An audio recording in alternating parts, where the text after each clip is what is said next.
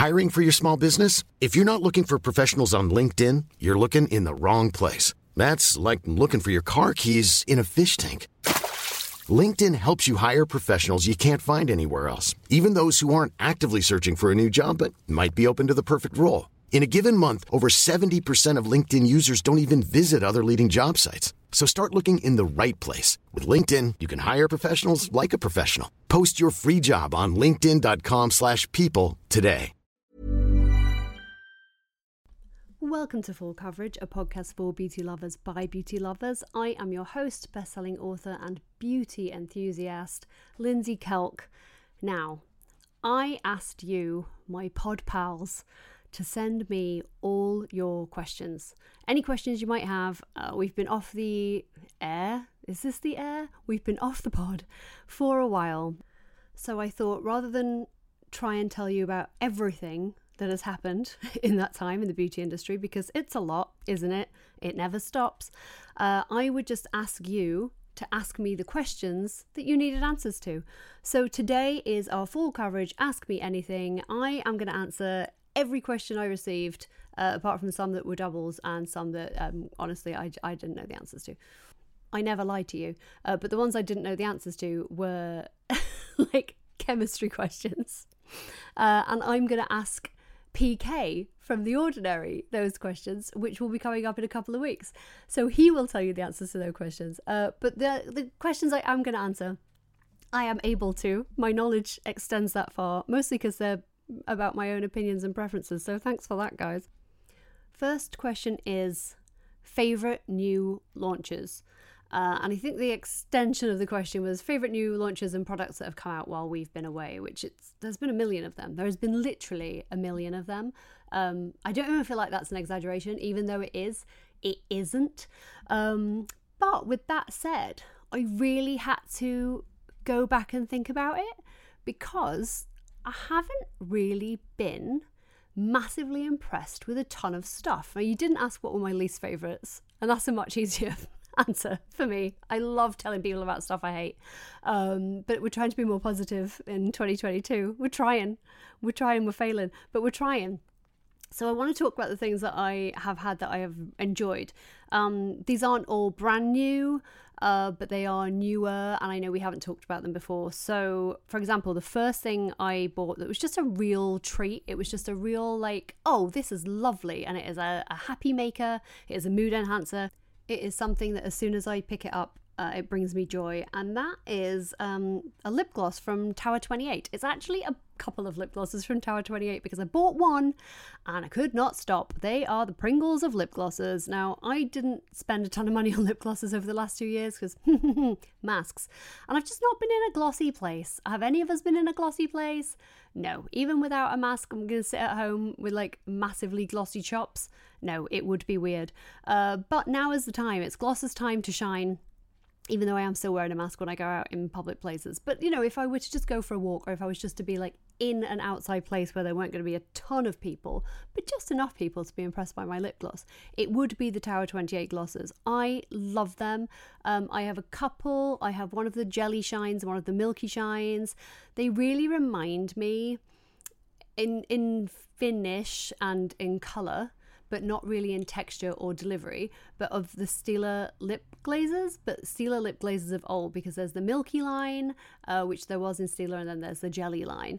Um, and the, uh, I have XOXO, I think, in the jelly, which is like a really beautiful pop of um, reddish pink, and it's translucent and it's sheer, so it's very easy to wear, but it has just enough color in it to brighten up your face and, and make it happy. And I have the coconut in the milky. They're the two that I wear the most. I think I have a couple of others. I'm I'm a, I'm a monster. We know this. We don't need to get into it. Um, but the coconut is like a, a very milky pink. Um, there's also a pistachio in a milky pink that's nice, but that's a little bit more nude because I know that's the hero color. I think that's the one everyone loves. But you know me, uh, I can't do anything too nude, too brown. Pillow talk nightmares coming back to me. It looks like I've put poo on my face. Uh, so I really like the coconut, and I really like the XO um, XOXO sure that's it. But it's gorgeous, and I really like those glosses. They feel so light. They feel like they almost feel like an oil on the lip. They feel nourishing. They last pretty well. They're not on and gone. You know, sometimes you swipe a gloss, a gloss on, and when you've been talking for two minutes, they're gone. Uh, I can stuff as long as I'm not eating or drinking. Obviously, then you've got to replace it because it's a gloss. It's not going to stick around. But if I'm just wearing it, uh, I do feel like it sticks around for a while, and they're not terribly expensive. They are relatively affordable, uh, a step up from drugstore high street, but not nearly as expensive as like a luxe brand. Uh, so I really, really like those. That would definitely be one of my favorite launches of the last while. Uh, another more recent um, launch that I absolutely loved and I've recommended it to a lot of people is the NARS Light Reflecting Advanced Skincare Foundation. Uh, beautiful, beautiful. I think NARS does really, really good work with the foundation. I didn't get on with the soft matte very well. Love that packaging though, obsessed with that packaging. But I found it very, very drying on my skin. Uh, as I mentioned in the last episode, my skin's been quite dry recently. So I think if you've got oilier skin or normal skin, if I wasn't as dry as I am right now, it would probably be fine. But the NARS Light Reflecting Foundation, my skin loves it. It goes on, it just sits beautifully. It's kind of like walking around with a ring light in front of you all the time. It really is pretty. Uh, my only problem with NARS is that the color range is not always fantastic for me. It is very yellow. Um, I'm wearing a number two in this, I think. I probably could have got zero as well. Um, I think the one and the three are the more yellow, but even these shades, the, the pinker shades are also quite peachy rather than pink. And they do oxidize a touch, just a touch. So if you can test it out, if you can go and get a tester, or if you can get um, you can try it in store. That's an option again for some people now. Or if you can order it from somewhere where you're able to return it. I don't love doing that because I know it's wasteful, it's terrible for the environment, but with foundations, you can't you know, we can't afford to get it wrong. Uh, but it is a gorgeous foundation. So congrats, NARS. That's really beautiful. Um, two other products that I've really been loving, actually, just two general launches. One is the Sigma new mod collection. When I think about Sigma, I mainly think about brushes, but I've been trying a bunch of their products and they're gorgeous. Um, they have these really beautiful lip oils. The Renew lip oil, which is um, um it's a it's it really is just I, I hate saying dupes, but if you like the Clarins lip oils, uh, but they are pricey. Uh, these are not, and they are lovely. Um, it's got a jojoba oil in it, sunflower seed oil, and vitamin E. Um, they are, are, tinted, but they're very, very lightly tinted. It's sort of a milky tint and beautiful pinks and neutrals. Uh, but they're, they're just really lovely. And there's a palette as well it's got sort of a pink velvet casing, which is like, mm, I feel so fancy. It kind of is giving modern Renaissance vibes. It's that very pinky tones. We're back for pinky tones in 2022. I thought we'd done pinky tones, but they are back. Patrick Ta has a rose palette. Uh, the new Melt palette, Gemini 2, is rose tones. Uh, they are both considerably more expensive than the Sigma new mod palette, and I really like it. The the mattes blend nicely, the foils and the, the shimmers are just gorgeous on the eye. Um, so I'm really enjoying that. I'm really impressed. It makes me want to look at what Sigma are going to be doing next with their beauty. Um, and the next range, I'm just thrilled with everything I've tried. Uh, and I will be talking more about this in depth in a future episode. I'm recording an episode about celebrity beauty brands. Because so many have asked about Fenty, so many have asked for a brand overview on Fenty. So many of you have asked for a brand overview on Rare Beauty from Selena Gomez. So I thought rather than try and do individual episodes on all of those brands because we would just be here all day going through product by product, I think what I'm going to do is a celebrity brand episode and we will give an overview of Fenty, of Rare, of the new GXVE line by Gwen Stefani. Uh, and this brand will also be in there because this is Pley Beauty by Peyton List. Now, if you're me, who is 41 and knows nothing, um, I didn't know who Peyton List was, and now I hate myself for it because Peyton List has roughly 1 billion Instagram followers. It's not, it's like 25 million or something though, which is Uh, so many. Uh, and she was a Disney person, and um, she's on Cobra Kai, which I was like, oh, I should have known she's, she's on Cobra Kai. Um, but anyway, she has launched a beauty line called Pley Beauty, but it is spelled P L E Y. So when you're searching this, don't search A Y, although I feel like it would still come up if you put Play Beauty, but it's P L E Y, like her name Peyton, P E Y T O N. Um, and I went to the launch. This was the first beauty event I've been to like since lockdown. It was nuts. I was a bit like, is this okay? Am I going to be okay with all these people? And then I got there and they had a giant pink inflatable wrestling ring in the middle of the room. And I was like, well, someone's home and that someone is me. Um, it's very, I want to say it's very Gen Z targeted because it says it is. And when I went to the event, I was easily the oldest person there. which was fun for me. Uh, luckily, I had just had my hair dyed like the day before, so I had like peach and orange hair, which just is what got me through. Uh, otherwise, I think they might not have let me in. Um, but everyone there was very, very young, and I didn't recognize anybody. And then afterwards, my friend was like, "Oh my god, they were all TikTok people, and they all have trillions of followers." So that's nice for them. I love it. I felt old, but what I do not feel weird about is how great this line is, and it may have been created with Gen Z in mind. There are a bunch of um, like face jewels and face tattoos and stuff that's very euphoria. It's got those vibes to it. The brand itself is just good. It's just great products. Um, and the two products in particular that I've been loving, and I'll talk more about the brand as I say, because it's really interesting backstory on it. Um, but there is an eyeliner pencil, sort of antique gold uh, eyeliner pencil. It's very, very, very creamy. Uh, and I've been absolutely obsessed with that. That has been amazing. And then they have uh, tinted lip balms, which again, just gorgeous. The packaging is beautiful, the execution is beautiful, the products themselves are beautiful. It doesn't feel like label slapping at all. It feels like something really well thought out. Um, it's clear that a lot of money, a big investment has gone into it. It's clear that it is a a very well thought out line. I am super curious where it ends up. Right now, it is only available online. It's obviously going to go somewhere. It's too big, it's too good, and it's too big. Uh, and it's had a ton of money put into it an absolute ton of money. So I suspect we will see it in stores relatively soon, sooner rather than later. But yeah, check it out so you can be familiarized, familiarize yourself with it later because this will be on the test. P L E Y Beauty, Pley Beauty. Um, but yeah, really enjoying it. It's a long time since a new brand came out that I went ooh about the whole thing, and um, I did. So congrats. Next question is How do I organize my makeup desk when I own it's a lot of zeros. Um, let's say 100,000 products. Uh, it's a lot of zeros on that list. How do you organize your makeup desk? Now, I can only tell you how I organize um, and what works for me because there are a million ways to do it. You know, we've all, we've all, she says, trying to make myself feel better. I once went to Muji and bought like a lot of acrylic organizers cost me a lot of money and I ultimately ended up giving them all away because they just weren't practical for my space. I didn't have anywhere to put them where I could see them. So I got rid of them.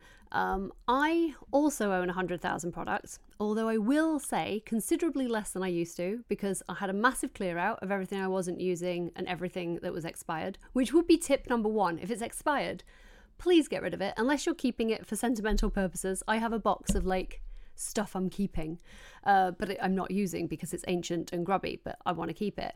Um, if it's expired, get rid of it immediately. Do not let it touch your face. It is gross. Um, then I would say you've got to be really, you've got to be ruthless. You've got to be ruthless. If I'm trying to figure out what I'm doing, I, I keep one box I've got like half a drawer in my dresser that I dedicate to my everyday makeup, which sounds like a lot for every day, and it really is because my makeup routine, especially of late, is very minimal. But I keep a box of um, everything I'm using, everything I use every day. So all reliables, things that I knew, I know I will use all the time, and also what goes in there is new stuff to make me use it and test it and try it. So I keep that to hand, and the stuff that's in there for me is like I've got a couple of foundations, um, like the skin, the Dior Skin forever. The two foundations, the matte and the glow, the Clinique, uh, even better skin foundation is in there. The NARS foundation is in there right now. Uh, I've got my Fenty cream blushes. I've got my Patrick Ta blush. I've got my Hourglass blush. Got a couple of mascaras. Got my Tom Ford Nude Dip. Um, and I try and keep it very limited uh, as to what I have in there. It's not. You could look at it; as disgusting. It's pretty bad. It's probably more makeup than most people own. But for me, it's an edit. It is a considered edit. So that's what I would say. Start with. Keep your everyday stuff close to hand. Then what I did was put everything else into storage bins. You might need one. Some of us needed four. Uh, and that actually really helped me prioritize and see how often I'm using stuff because if it's in the bin, I've got to think about it to use it and I have to go in and get it. And it really made me aware of what I am and I'm not using. And that that then really helped me edit. Um, and then I've got another little shelf in my closet that's easily accessible where I keep all of my eyeshadow palettes. Now, obviously, with a lot of products, you don't need a lot of foundations. You don't need a million different concealers. You don't need 18,000 blushes. I love blush, so I do. That gets that point three. Um, but eyeshadow palettes, I totally get. If, if you're an eyeshadow person, if you're doing looks, or just they're expensive and they last a long time. They don't expire, so or they don't expire as quickly as other stuff. So you don't want to get rid of them. But I couldn't have them out, so I've put them in on a shelf where I can get them easily, but they're not in the way. And I think that's really worked for me. It's just, yeah, those those things, being ruthless, putting the stuff I'm not using every day out of the way. Plus, then you get the kick of like shopping your stash, which is pretty nice. And it does help you get rid of stuff when you need to, because you can go in those storage bins and be like, I have not looked at you in six months, eight months, a year. It is time to let you go. And then you can either donate it if it is unused, or you can throw it away, recycle it if it is expired, um, give it to a friend, pass on the love. Um, what I will say, and a lot of people I think don't say, but for me it's important, is if you love it, you should keep it. Like if it makes you feel any kind of joy, keep it. I've got products that I know I'm not going to use, but I'm obsessed with them. Like I, I bought bought with my own money, uh, so many of the Pat McGrath eye palettes, the big heavy giant eye palettes, and I use them so infrequently but they bring me so much joy. And when I do use them, they make me so happy. And it's like a big production for me to get them out and be like, oh my God, I'm going to sit down and do an eye. Um, but I don't keep them out out because there's nowhere to put them. So I they go in the storage. They go in the storage. Um, but if you have a product that's making you feel bad or anything, I know this applies to clothes, shoes, whatever. But for make for me for makeup, especially especially if I've spent a lot of money on it but if you have a product that you're looking at and it makes you feel guilty and it makes you think oh I can't believe I spent that and then I never use it get rid of it because uh, you will feel guilty getting rid of it because you spent money on it but you will feel guilty every time you look at it. It is better to rip off the band aid and feel guilty one time and get rid of it. Pass it on to a friend if you can. If you cannot, let it go. Just let it go. Um, that is my best piece of advice. I did that with a lot of stuff early lockdown. I did like a massive cull. And it was like, if this makes me feel bad, even though I spent a lot of money on it, I'm looking at it going like, oh, I spent so much money on you. It's got to go. It has to go. Um, but I do think that the best thing you can do is just prioritize the stuff you're going to use every day and then keep the other stuff safe, clean, tidy away Unless you've got like a massive makeup room, then get it all out, babes. Just like have it everywhere, revel in it, don't organize it, roll around in it like a pig in muck. Um, but for me, that's what works. For me, that's what works. I never got on with the idea of the acrylic uh, stackers because I was always opening drawers and opening and closing drawers, and I found it very frustrating. For me, it's a nice, big, open, organized box. You know, blushes in one corner, foundations in one corner, concealers, mascaras, my nude dip. Uh, and then I keep the brushes and the eyeliners that I use every day in a mug on the top of the dresser, and all the other pencils and brushes are in a bag in the closet with the storage boxes. And that's really worked for me. And it's actually made me love my makeup more because I can see more of it uh, and I can get more use out of it. So I hope that helps. Um, fingers crossed. The next question was Did you find anything new and exciting on your last trip to the UK? Now, my last trip to the UK was back in November. I was in England for my book launch she went on tour, uh, on tour for on a night like this. Thanks if you came. Thanks if you bought it. Love you. Um, And did I find anything on my trip? So the easy answer to that is no, uh, because I didn't really do a lot of shopping. Uh, I was still very pandemic anxious.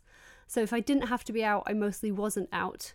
And I also was just rushed off my feet. There was very little shopping time. I got my credit card statement when I came home, which is usually insane and upsetting because I just go over the top because I'm like, oh my god, I'm in England and I won't be able to get it again, so just get it now.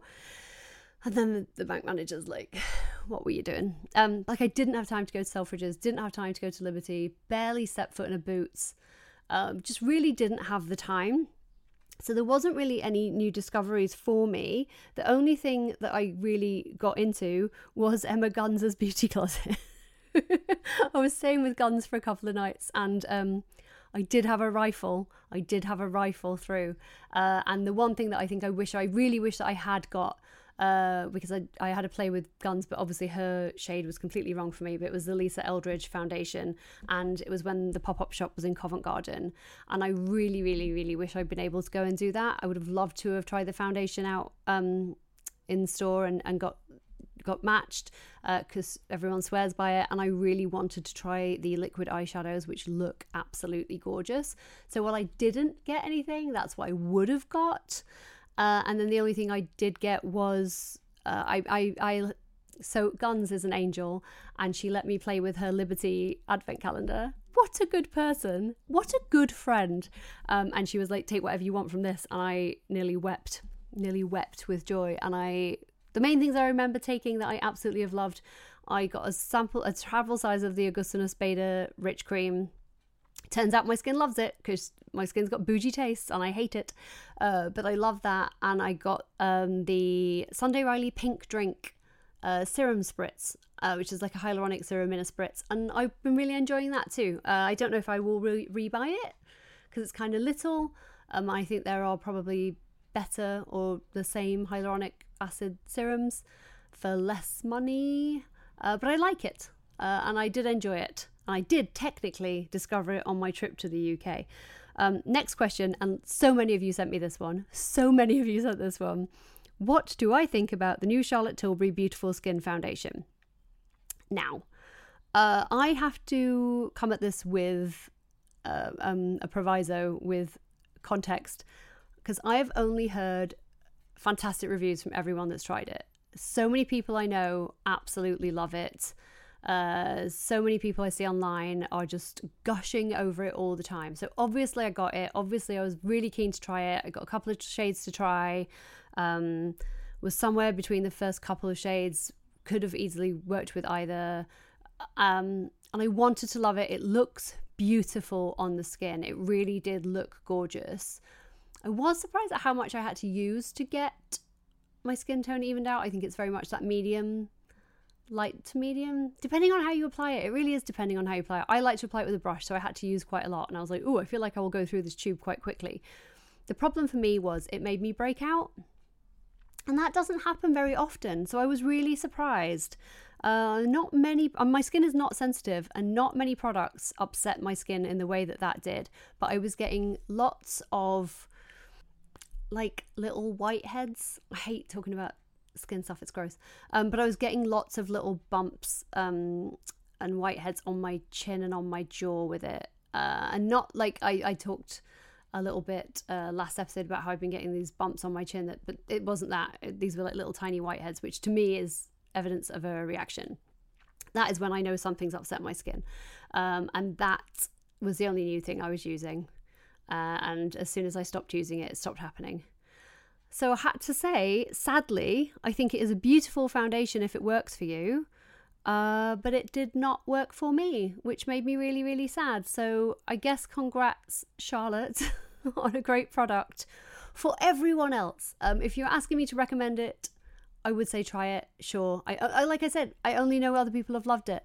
Uh, they have not had the same issue. Um, and if it is a choice between that and the NARS light reflecting, um, the NARS I would say is more glowy, and obviously it's NARS colorway, so they're going to earn more yellow. The Charlotte Tilbury really is is beautiful skin. It just gives you a beautiful, beautiful finish that looks like you have gorgeous, expensive skin.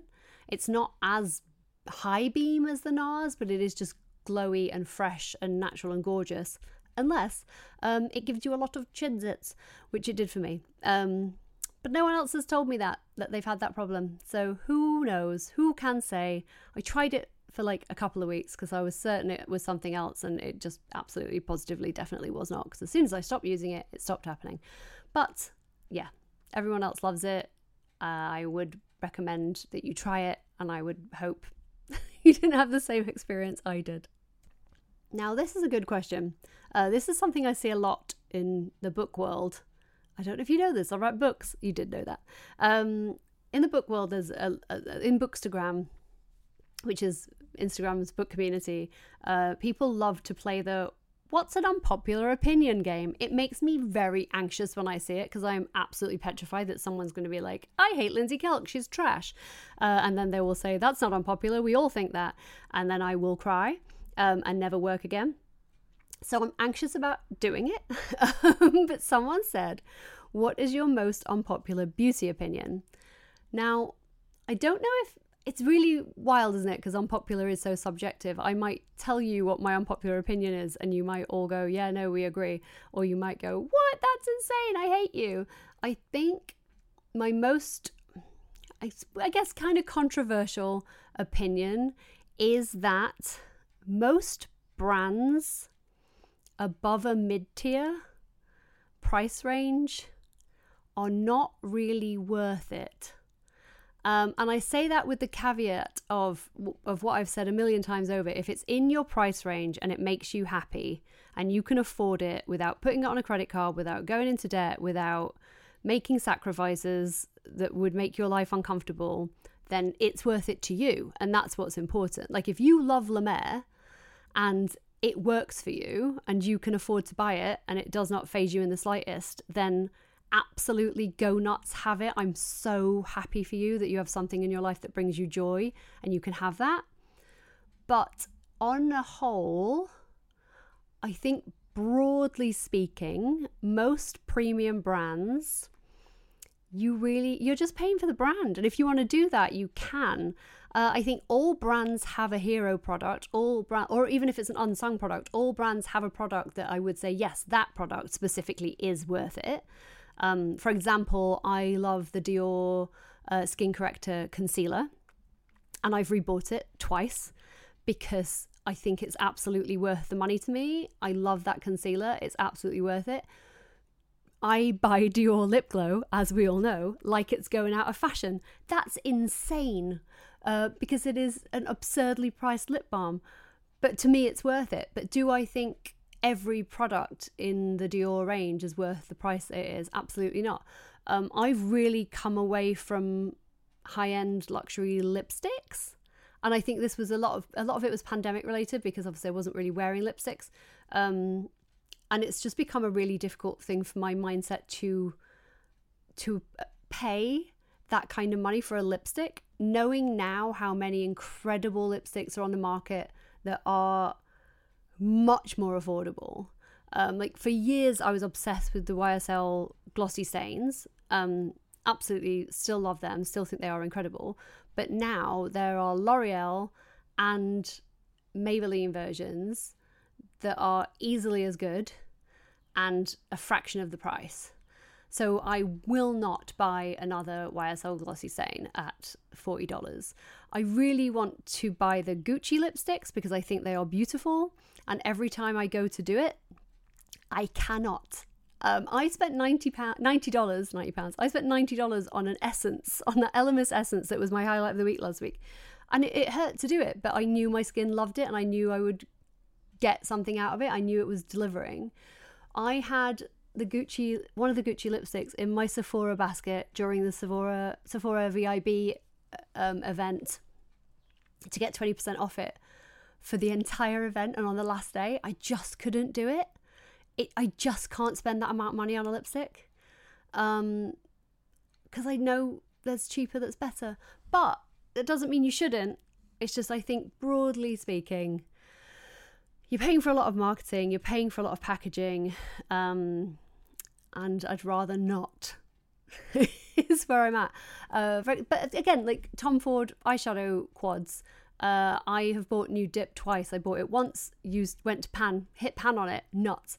Bought it again, eighty-eight dollars. So much money for an eyeshadow palette, but I have never found those shadows anywhere else, those shades, um, and been able to replicate that look and that finish, and I love it so much. But would I pay Tom Ford prices for a lipstick? Um, unhelpfully, Becca no longer exists when I know that the Becca lipsticks were exactly the same as the Tom Ford lipsticks. They were exactly the same, you guys. They were the exact same lipstick. Um, and I, the idea of paying a premium and through the nose just because it says Tom Ford on it, I can't do it anymore. I can't do it anymore. And I don't like the elitism of it.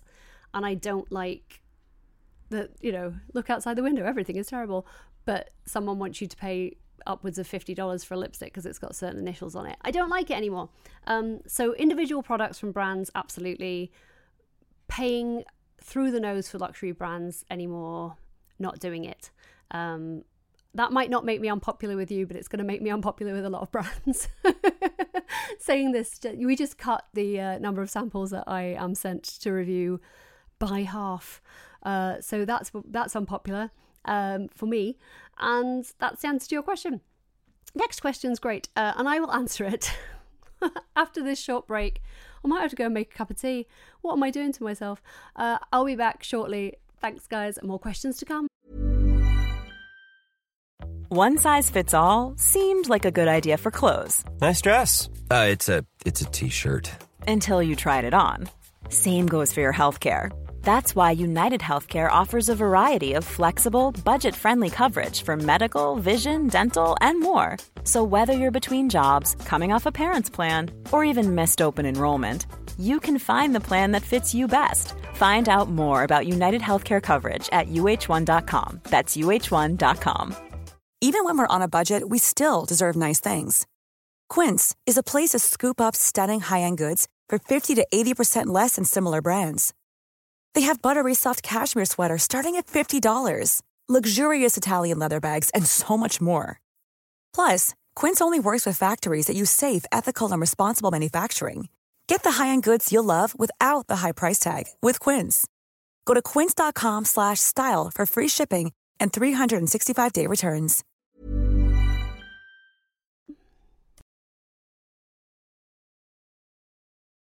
Welcome back to full coverage. It is I, Lindsey Kelk, beauty monster. Can't stop buying stuff. Just told you not to do that. Uh, but you know, we're all contradictions, aren't we? We're all contradictions. Um, next question that I'm going to answer is if you could resurrect three beauty products, what would they be? Now, this is really cruel because it is fundamentally impossible for me to pick three products. It's just not. It's just not on. Um, I started thinking about it and then immediately had a thousand. Um, I'm going to try and keep it brief, but it's already more than three. I don't think I could do that. Um, because I was thinking like there's a lot of products that I loved that have been discontinued, but I don't necessarily need them back because I've replaced them with something else. Doesn't mean I wouldn't love them back, but I don't need them back. Um, these are products that I would genuinely very very much like back in my life because it was both a love and a need um, the first one and this came straight to mind which was interesting for me um, was the benefit bathina body so fine body balm I loved that stuff. The whole Bathina range, honestly. Um, there was like a bath powder that I loved. There was a shower gel bubble bath, I think, that was like a peachy pearlescent color. Loved it. I love that scent. They brought Maybe Baby back very briefly a couple of years ago, and now it's gone again. And I'm like, please bring it back. I bought a bottle um, when they brought it back, but they brought the tall, thin bottle, not the the short, round bottle. Um, and I miss it. I love that scent. I love it so much. But the Body So Fine body balm to me was peak adulting in the early 2000s. I was very early 20s, um, mid 2000s. And I remember getting it and thinking I was the most glamorous human being to have ever lived. This was fundamentally untrue. Uh, you should have seen the state of me.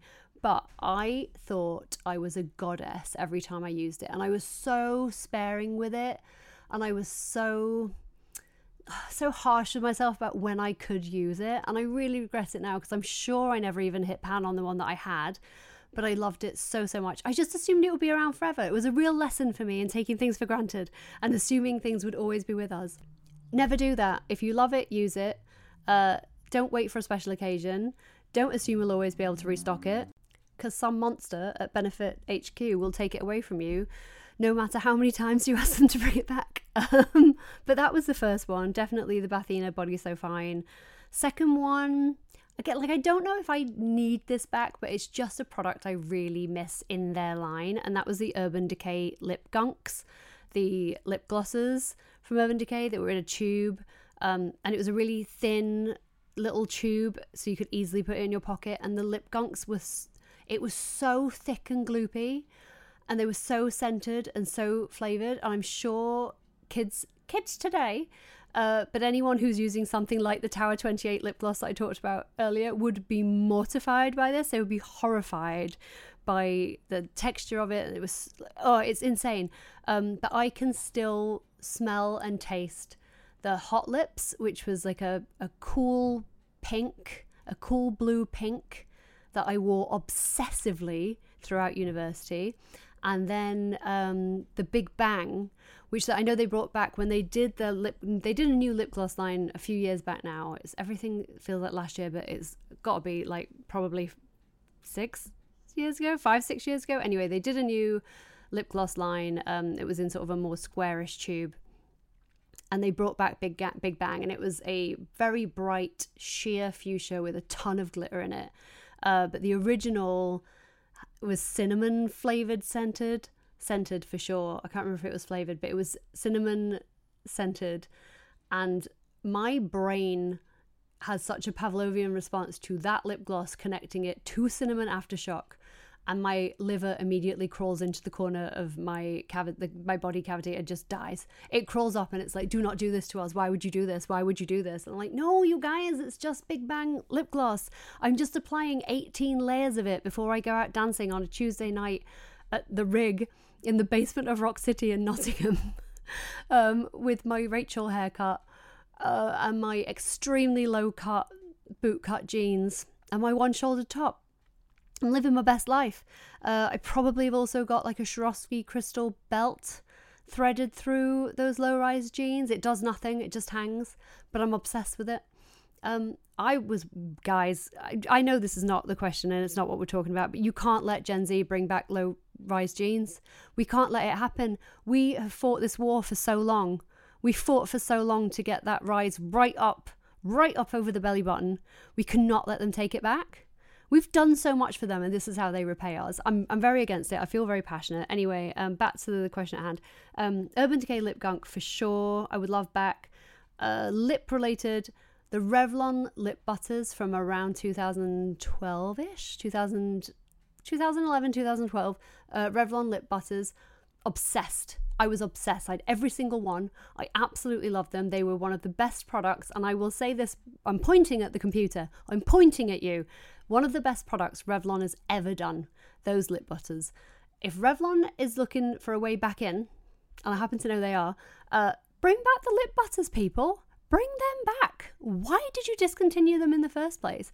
They were like they led the charge of uh, heavily tinted lip balms that strud you know they really straddled that line of lipstick and lip balm. They were easy to apply without a mirror. They gave you a really beautiful punch of color uh, but they were just so easy to use. Absolutely love them. After that l'oreal did la balm i think that was their knockoff version or their version I shouldn't call it a knockoff. Who knows who was developing first but i believe the lip butters were first to market. They were certainly my favorites. Uh, and then next thing you know everyone's doing tinted lip balms, but heavily tinted lip balms that, that cross that line. And I just miss those Revlon lip, but- Revlon lip butters so much. I would love to have them back. You asked for three. That was three. I now have three more. Uh, I'm sorry, but you shouldn't ask a monster for three things. Um, this came to mind straight after that was the Estee Lauder Cello Shot blushes. These were never that big. I don't think they ever took off. I remember being given them by the PR at Estee Lauder and being like, these are amazing. I think I wrote, wrote about them on Beauty Mecca on my old blog. So that's how long ago it was. Uh, but they were in a little tiny pump dispenser. It was so out of step for Estee Lauder for their packaging. It, each little tub with pump dispenser was the color of the product inside. So it was bright orange, bright red, these really punchy, beautiful, gorgeous colors. Because um, they were called cello shots, which sounds a bit like jello shots, which is what they looked like. And then it had this gorgeous, translucent gel gel blush that was absolutely stunning. It had a ton of pigment in, but it was really easy to just tap it in to get this gorgeous, gorgeous light coverage, light glow. They also had corresponding lip colors, but I would always just use the cello shot, what was left on my finger, on my lips for a stain, and it was just perfect. And I used those until until they went manky. Um, they fully went disgusting, uh, and I had to throw them out. But that broke my heart because they were limited edition. But then I think they were coming in permanent collection. There was rumor of it, and then it just never happened that broke my heart because they were fantastic. I love a pump dispenser. It did take a while for them to go manky because they were a gel and they were in an airtight pump. Props Estee Lauder were ahead. Props to you. Uh, but I really miss those. Another Urban Decay product I really, really miss that I wish they would bring back. I do really just feel like Urban Decay is prime for a, a vintage line. Don't you think? Don't you think it's time for like a throwback nostalgia moment? from Urban Decay and maybe Benefit as well. Lads, we loved you 20 years ago, and now we're here with our disposable income saying, please bring back our favourites. Um, but the Urban Decay face cases, if you remember these, they were sort of slightly bigger than credit card size. Slightly, they were, they were supposed to be like that you could slip it in your pocket and have a full face uh, in one case. Now, I never did but I loved them and I, I collected them and I would get them for my birthday and for Christmas because I couldn't possibly have afforded them myself at the time because I was a student um, or I was in my first couple of jobs and they were like twenty pounds or something and I was like, oh my god, that's so much money. Um, now I'm assuming they will be 107 because inflation. Um, but they were these gorgeous silver cases. It had a big mirror in it. Each one had a theme and a look to it. And inside there were a bunch of eyeshadows, uh, one or two lip glosses, and then one of the ones I had had like a translucent based um, iridescent gel, so glitter gel, so you could do a glitter gel moment. Um, they were just gorgeous, and it was a really great way to get a bunch of different Urban Decay shades and try them out uh, and have them all in this one handy case.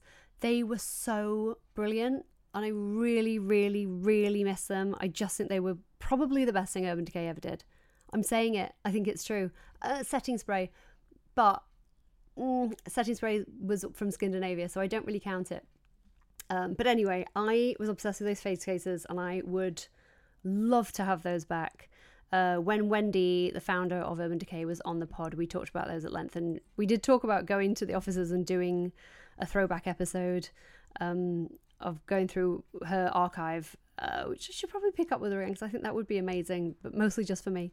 Um, and the last thing I want to bring back, and it only just left us, but I already cannot find it, is the Marc Jacobs Beauty At Lashed Mascara. I don't like paying high end mascara prices. See my previous point. Um, I think there are so many amazing drugstore mascaras and mid tier brand mascaras right now. But that Marc Jacobs at Lashed was so beautiful, just perfectly defined, volumized, sooty lashes. The packaging was stunning, the black and gold stripes. I absolutely loved it. I I need to start haunting my local discount stores, my Nordstrom racks, my TJ Maxx. It's TJ Maxx in America. It's TK Maxx in the UK. The things you know, the things you learn on full coverage. Uh, but all the discount stores, I just need to start haunting them until the Marc Jacobs Beauty appears because I need to buy about seventeen thousand tubes of it because I just love it so much. I'm really hoping that one of the other brands under the Kendo umbrella, so Marc Jacobs Beauty was licensed to Kendo. Um, and this is I'm paraphrasing and making a very short version of a long story, but Kendo the company that, a larger company, blah blah blah, owns Sephora. Uh, they have brands like Marc Jacobs. They have KVD, formerly Kat Von D, KVD Vegan Beauty. They're all under the Kendo umbrella. Um, and KVD Beauty just brought out a new gel pencil eyeliner, and a lot of people are raising a lot of eyebrows, saying, Oh, that's interesting. This reminds me a lot of the Marc Jacobs highliner, waggly eyebrow, waggly eyebrow, uh, because you know, Kendo owns the the formula to that product, and they own that brand too, and maybe it's similar. I couldn't possibly say, uh, but I'm really hoping we might get a mascara from KVD Beauty that is basically a repackaged At Lashed. Uh, that's what I want, please. Um, Makeup Fairies putting that out there.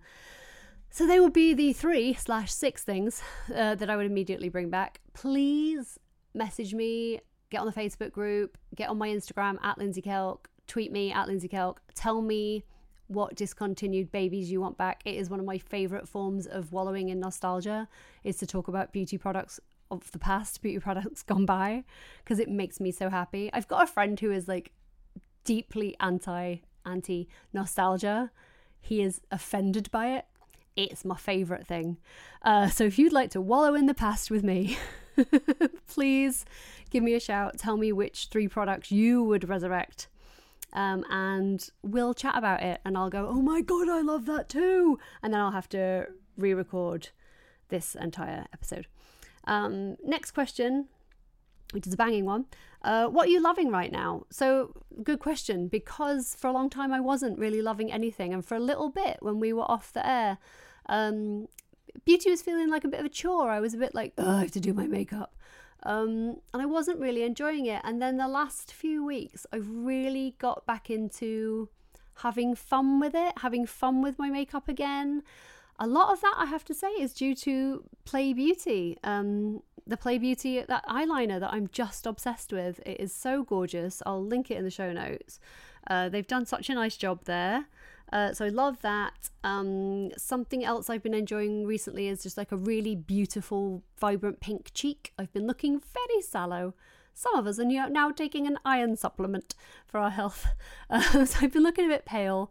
And I, so one of my favorite products of all time, and sometimes it's still available, which is why I didn't include it in the discontinued, uh, but it is the Stila convertible color in fuchsia. It is just the most vivid, shocking blue pink.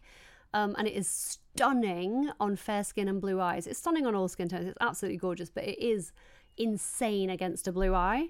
And I I'm, I don't have one right now, and I haven't been able to find one, but I'm constantly chasing that dragon, and I have it. Uh, I have a Fenty, a bright pink Fenty that is similar, and I'm really enjoying that. The Fenty cream cheek colors. They're so tiny. Aren't they so tiny? Did anyone get one and think, you're so wee? Um, but perfectly reasonable. Uh, I love that. And I recently got, um, I've talked about this the last time. I talked about these when they came out, was the Patrick Ta blush duos. Um, and it's just it kills me to say how great they are because they are really good um, but he does keep telling you to apply the powder first then put the blush on top. And my beauty brain can't accept it. And i know he's good at his job. I'm sure he is. I've met him. We didn't we didn't hit it off. Uh, he lives somewhere else in la and did not care to know about where i lived. Um, Anyway, um, I just can't get my head around putting a cream on top of a blush. Regardless of that, the product is fantastic. Uh, I had one of a peachy coral from his first release.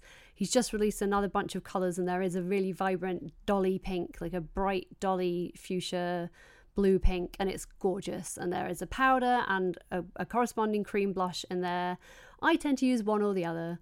Uh, the powder is super pigmented. You need a very, very, very light hand. The cream, uh, I like to use a stiff um, flat top brush and sort of stipple it in, stipple it in, and then blend it. And I really love it. Uh, but I, yeah, stop stop putting creams on top of powders, Patrick. It's it's just confusing. My face is old and it doesn't enjoy that. I am not Gigi Hadid, which will probably be as a shock to a lot of you. Um, you might have thought I was. Uh, not. I'm not. No. Um, next question. Great question. PRP update. So, back in December, I went to Alchemy 43 in Los Angeles. Uh, you may remember a, mil- a million, many, many moons ago, I interviewed Nikki Levy, who is the founder of Alchemy 43. Uh, you can go back into the archives and listen to that episode. She was great. Uh, but Alchemy 43 is a beauty bar in LA. It's an aesthetics uh, med spa, but not. Uh, it is a lovely spot where you can go and get, you know, I get my Botox there. I'm very open about what I get. Uh, you can get fillers, you can get Botox, you can get facials, you can get all kinds of stuff there. Uh, they have the one near me, uh, the one I go to on West Third in LA. All of the um, technicians there are like highly qualified. They're all fantastic. I've never had a bad experience there. I absolutely love it. A lot of people, I think, were a bit like the premise was that it was like a blow dry bar, but for uh, tweakments. And I do understand why people might be like, yikes, this is not something to be taken lightly. But I have to say, they've always been fantastic with me. It's There's a full consultation before you have anything done. They explain pricing very clearly before they do anything for you. Uh, I really enjoy it. I think they are much better than. I think they're even better than what they advertise themselves as, even on their website. I think the the talent of their staff um, surpasses what the, the idea, the breezy attempt uh, to the approach of, of what they deliver. Uh, it tries to be very cash and very like, oh, it's great, just pop in and get your Botox. But I have to say, everyone I've worked with there has been fantastic. So I went in December and I, I paid for this. Uh, so it wasn't sponsored, it wasn't free, it wasn't a freebie. I got a, a PRP microneedling treatment from Tiffany uh, at the West Third uh, um, outlet out, outpost, West Third uh, Alchemy Forty Three, and I love Tiff. Tiffany does my Botox also. She's fantastic. If you're in LA, go see Tiffany. Um, the PRP experience. So we talked about this in an episode with Brianna Wheeler, also, who's a nurse, practic- a nurse practitioner in the LA area who is fantastic and who I have had work from, treatments from before. Uh, she explained PRP in great depth, so I will do my best to explain it to you. But basically, what happens is um, they the nurse takes your blood. Uh, I had my blood drawn from my right arm. It was painless, it was quick, it was just like getting blood taken for a blood test. Uh, then the blood is put into a centrifuge. They spin it around, it's all very exciting. This separates the components of your blood and gives you the plasma rich platelets which is what PRP stands for. So the plasma rich platelets are this sort of goldish jelly substance that is in your blood, which is all the good stuff uh, that you want to have a lot of, basically. And the way this is used then in a PRP microneedling treatment is your face is numbed. My face was numbed with numbing cream. Uh, the numbing cream is then wiped off and Tiffany used the microneedling device to microneedle my face, which, not to put too fine a point on it, lol, inadvertent pun, but I love it, um, literally punctures your skin with teeny, teeny, teeny, tiny needles. Um, it is utterly painless. I did not feel a single thing. I did not feel a thing. It was honestly completely painless.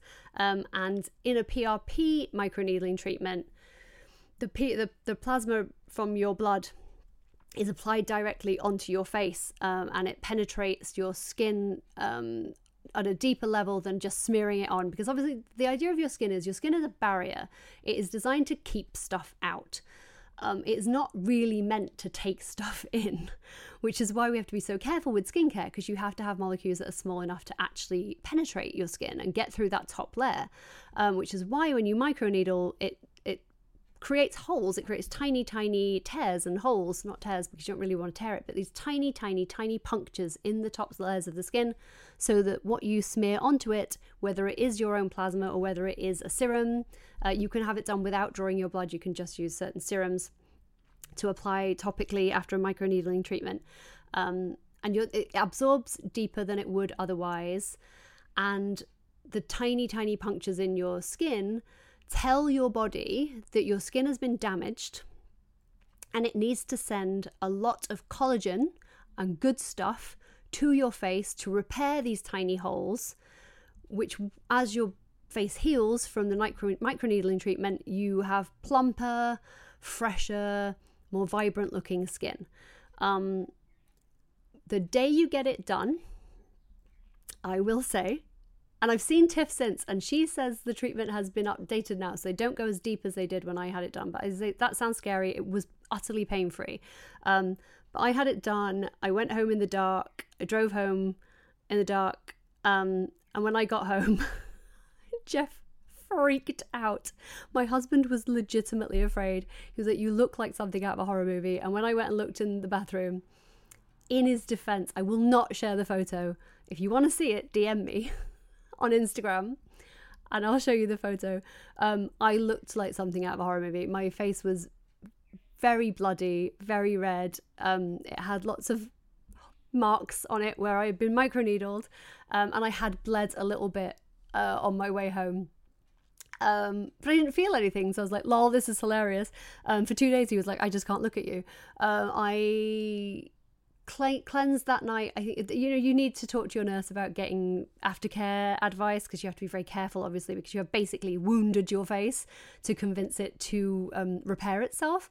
Uh, so for the next day, I was just extremely red and tender. It felt like a sunburn, and it looked like a sunburn. It just my face was bright red. Uh, because my body was like, "What have you done? We have to fix this." It looked exactly like a sunburn. Uh, day, that was day day one really because I had it done at night. So then day two, I was still very red and patchy. Um, you don't want to be going out and doing stuff, is what I would say. Do not have it done before any. You, you need to uh, three days at least, like in the house, um, unless you're really happy to say to people, "Don't worry, I just had my face punctured a million times and my own blood rubbed back into it." Um, but I would probably recommend staying at home and taking it easy. Uh, but yeah, day two, I was still very red and blotchy. Day three, I was fine and just starting to peel a little bit and just a little bit blotchy in the bonier areas of my face, so like my chin and my forehead and the top of my cheekbones. Um, but I was able to put on sort of a tinted moisturizer and go out to meet my friend for a drink after dark. Probably wouldn't have gone in the middle of the day because she would have been like, What's up with your face? Thankfully, my friend had also had microneedling. So when I told her, she was like, Oh my God, I love that. Uh, four days later, I'm going to say, basically a week after the treatment, my skin looked the best my skin has ever looked. I'm not exaggerating, it's not hyperbole, and I love both those things, but this is not that. It looked amazing.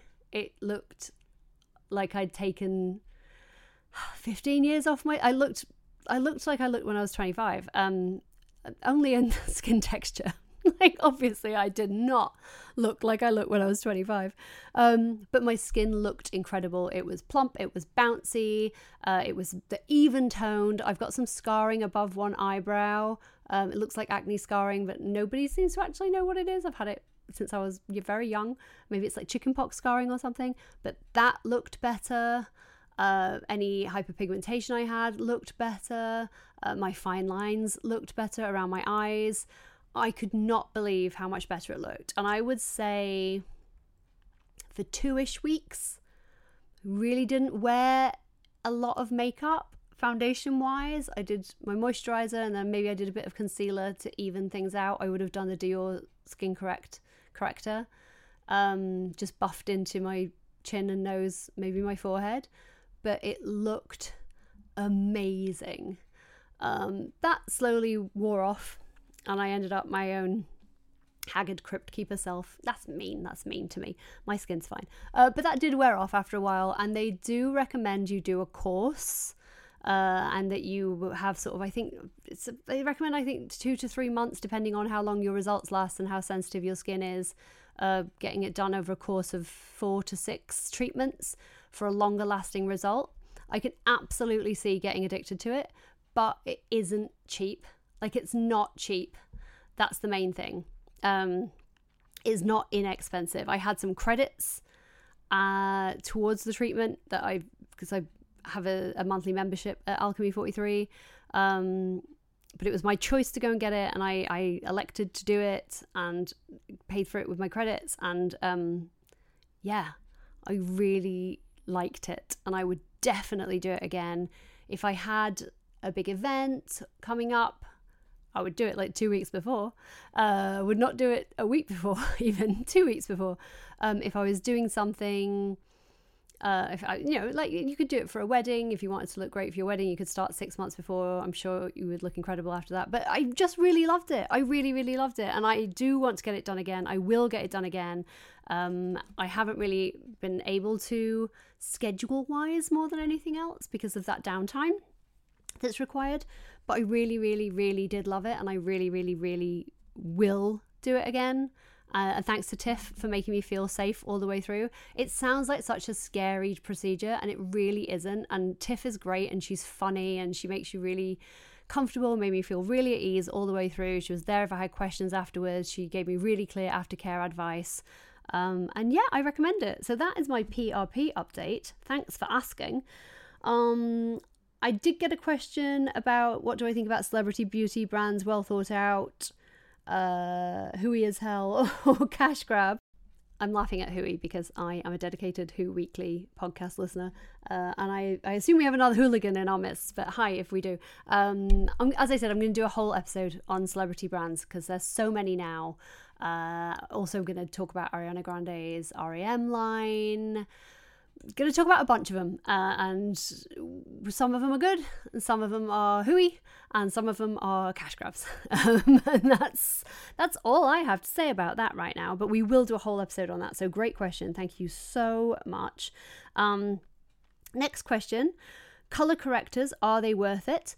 Um, that's a really good question because it actually depends. Uh, they can be if you have very, very, very red skin, or if you suffer from rosacea, so you have like in- incredibly brightly red patches or skin, whatever. Um, I absolutely understand you might want to use a green toned uh, color corrector to take some of that redness out. Uh, if you have hyperpigmentation or melasma, you might want to use a color corrector to try and correct that.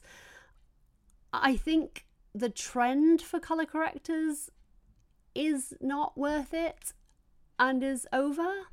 I think they are only really, really worth it if you have an issue, if you really have something that you do need to correct and fix. And most of us, honestly, realistically, we don't.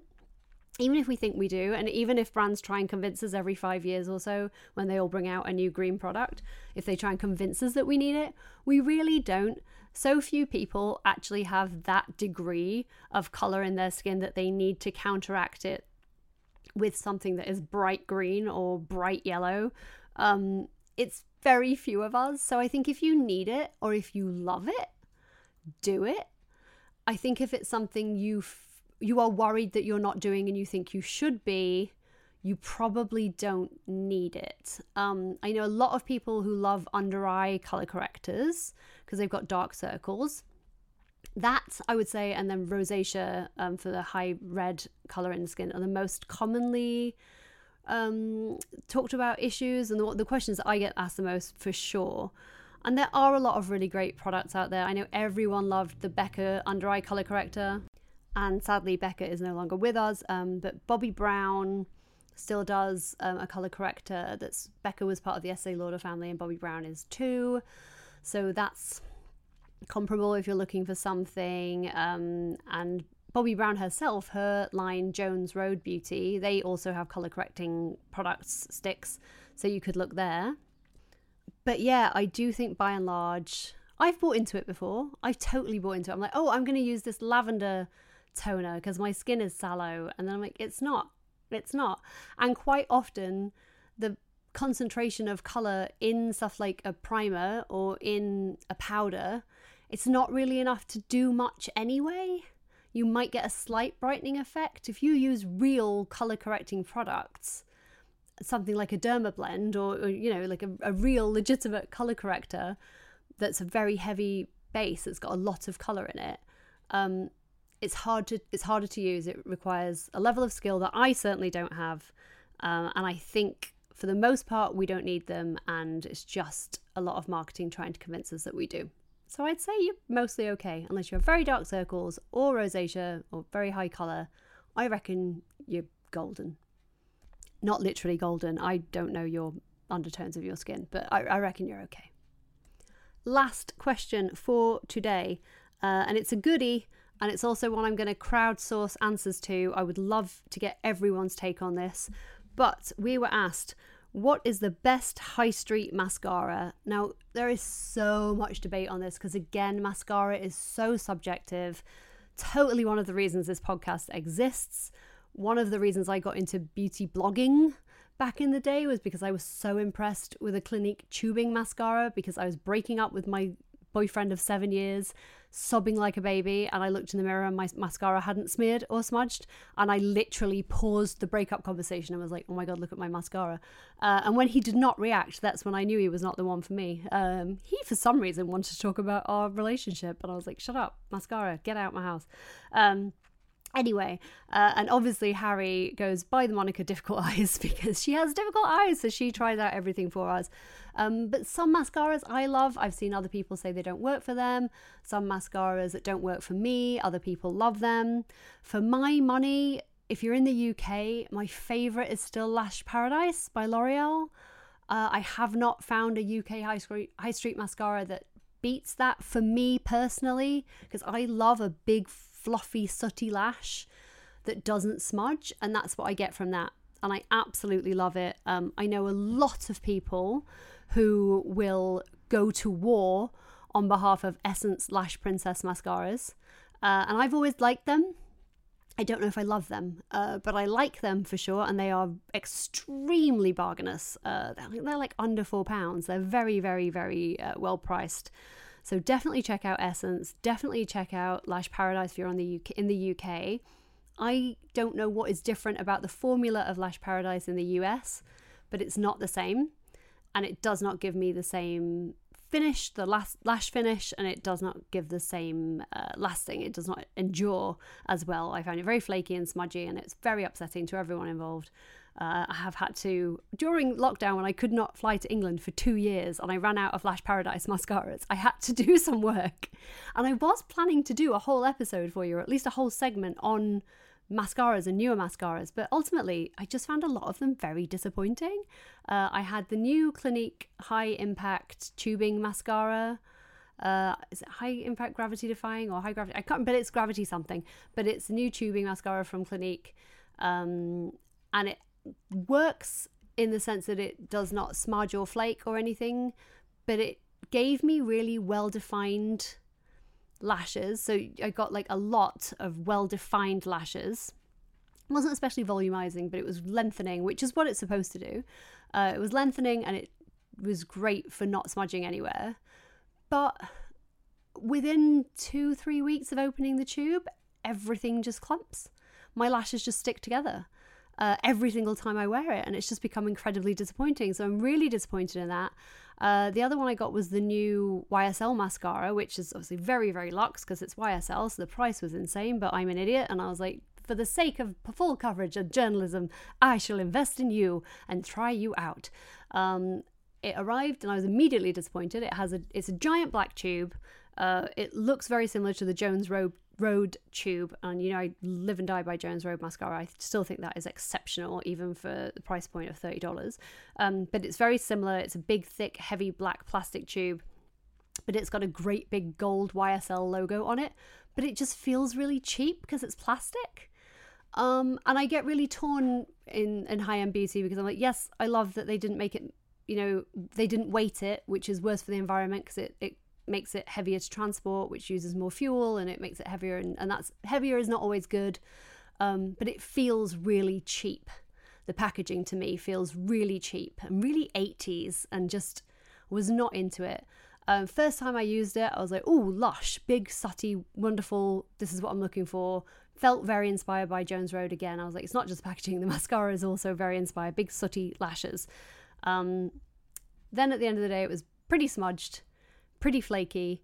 Uh, and again, within less than a month of opening the tube, it's practically unusable. Uh, it just gives me really clumpy, chunky lashes. It's really disappointing.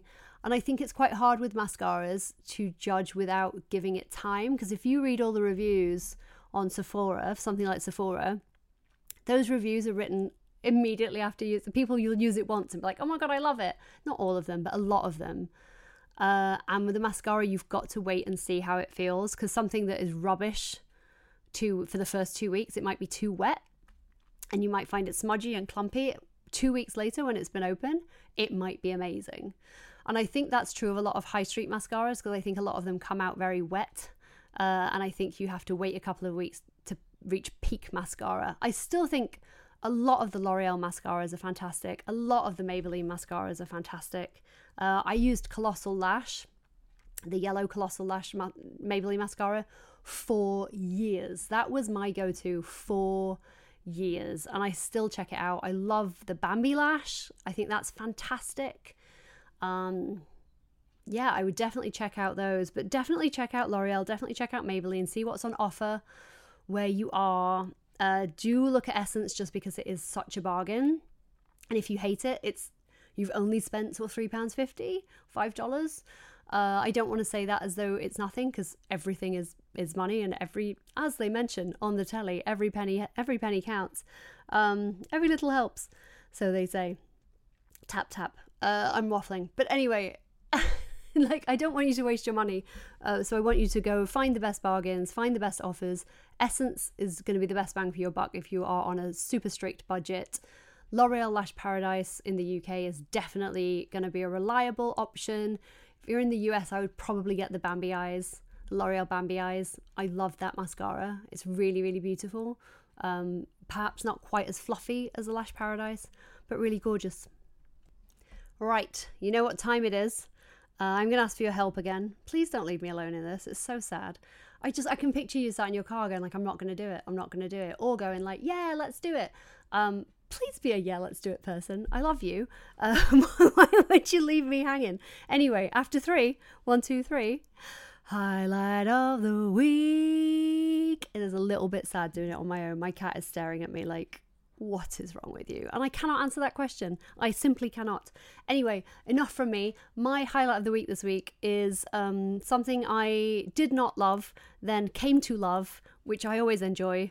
I really like to be proven wrong about something. I know that sounds stupid, but especially a beauty product, uh, especially if it's been super hyped and I try it and I'm like, eh, I don't know. And then I get to come back to it and be like, oh, it's actually really, really good. Uh, and this one is really, really good. And I think the problem is when I tried it the first time, my hair wasn't dirty enough. And my highlight of the week this week, I'm so gross, is Living Proof Advanced Dry Shampoo. Now, I love a dry shampoo. I love a dry shampoo. I am a lazy woman and I hate washing my hair. Plus, um, I'm very I'm bleached to death, bleached to death. So I try and wash it as little as possible. But especially when my roots are coming through, which aren't bleached, they get much greasier than the rest of my hair. So I am guilty of indulging in dry shampoo more often than not. Uh, I've talked before about the Moroccanoil Light Tones dry shampoo, which I love for blondes. I absolutely love it. It is fantastic. Uh, Batiste, you cannot go wrong. Colab, you cannot go wrong. Uh, I think they are two great cheaper options. But and I, this is again with the caveat of saying it is expensive, and if you don't have it in your budget, there there are cheaper options that are great. But the Living Proof Advanced Dry Shampoo, again, witchcraft. I don't know how it's doing it. Um, I used it the first couple of times I used it. My hair really wasn't dirty enough, and I couldn't work out why everyone was raving about it because everyone was saying how incredible it was. And then one day I picked it up to try again when my hair was pretty rank. Uh, it was very greasy. I think I had like done a spin class the day before uh, and not washed my hair for whatever reason. And then I ran out of time the next day before I had to do something. And I'm like, well, I'm going to braid it and put it up and pull it back so people won't be able to tell how gross it is, which is, you know, also a good tip. But I will use this dry shampoo also to see if I can minimize some of the grossness. I unloaded a ton of this dry shampoo into the roots. I did what it said on the can, like you leave it a while, uh, it was like 30 seconds or whatever. You leave it for a minute and then you sort of brush it through. I could not believe it. It was like my hair was, it was like second day hair again. It wasn't like slippery, shiny, first day clean. It was totally second day perfect, clean hair again. Like I still put it up because I felt like a skank, but I totally could have left it down. I could not work it out. It's so good. Um, it is genuinely a fantastic, fantastic product, and it's been a lifesaver for me the last couple of months. Uh, when I I'm very lazy, but uh, so basically, I'm going to justify my laziness is that um, I'm in the US. I'm based in LA, so I'm eight hours behind the UK. And if I have to have meetings in the UK, which I frequently do with my publisher and with other people I'm working with, um, they have to happen very early in the morning for me and I am not a morning person, and I frequently wake up looking like I've been dragged through a hedge backwards. So the way I try and get myself together for Zoom is to sort of pull my hair back. So if I just tie it back, every, everyone knows, right? They're like, "Oh, look at the state of her." So I will try and do sort of a very basic makeup routine. I will do glasses because that's a good Zoom tri- trip trick. If you can't be bothered to do full makeup, wear a, a good pair of glasses. It's distracting. Uh, glasses, blusher, lip, um, and then I will do the Living Proof dry shampoo to right my hair wrongs uh, until I can wash it later on. Uh, but you can absolutely get away with it for a day, and you can have actually done it for two days and I got away with it. I don't know if I would recommend that because you're leaving a lot of stuff on your hair. But it's great that it doesn't feel like there's any residue, it doesn't feel drying. I know there is a scientific reason for why it works, and I know that's easily accessible to me because of the internet and the fact that I have a beauty podcast and I could just like email them and ask them. But I'm not gonna. I'm just gonna say it works, and we'll take that on faith. Um, just believe it. But honestly, um, mind blown. And I bought not one, but two cans during the Sephora sale when it was 20% off because I wanted to stock up. And you got a little baby travel can with it. And I am a sucker for a good deal and anything miniature. So that is my highlight of the week. It's the Living Proof Advanced Dry Shampoo. Absolutely love it. Definitely recommend. Definitely full coverage approved. And if you, for some reason, don't feel like washing your hair, why should you? It's hard. Uh, definitely check it out because it's it's a gorgeous option. It's gorgeous. Thank you so much for listening to me talk to you for so long. I think Jeff is really happy that the podcast is back because it means I don't talk to him as much. Imagine being locked in a house on your own with me for two years. It's not been easy for him. So I think we're all pleased that this is happening again. Uh, or at least we are. You might not be. I, I, I don't like to speak for you. I don't like to speak for you. Um, but anyway, thank you so much for joining me today. Thank you so much for sending in your questions. It was fantastic. It was really fun to um, answer them. Please come and join us, facebook.com forward slash full coverage podcast click the top pinned post. It will take you to the full coverage beauty chat group where you will be asked a couple of very simple questions. Please answer them. Uh, and I personally, because it is just me, um, will approve you to join the group and you can chat with us about all things beauty, ask your questions, share your favourites, let us know what hasn't worked for you, and just generally have a lovely time with some lovely people. Uh, you can also reach me on Instagram at Lindsey Kelk or Twitter at Lindsey Kelk. Uh, we can chat about all things, basically anything actually, because I'm supposed to be writing a book. So I'd much rather talk to you about mascaras.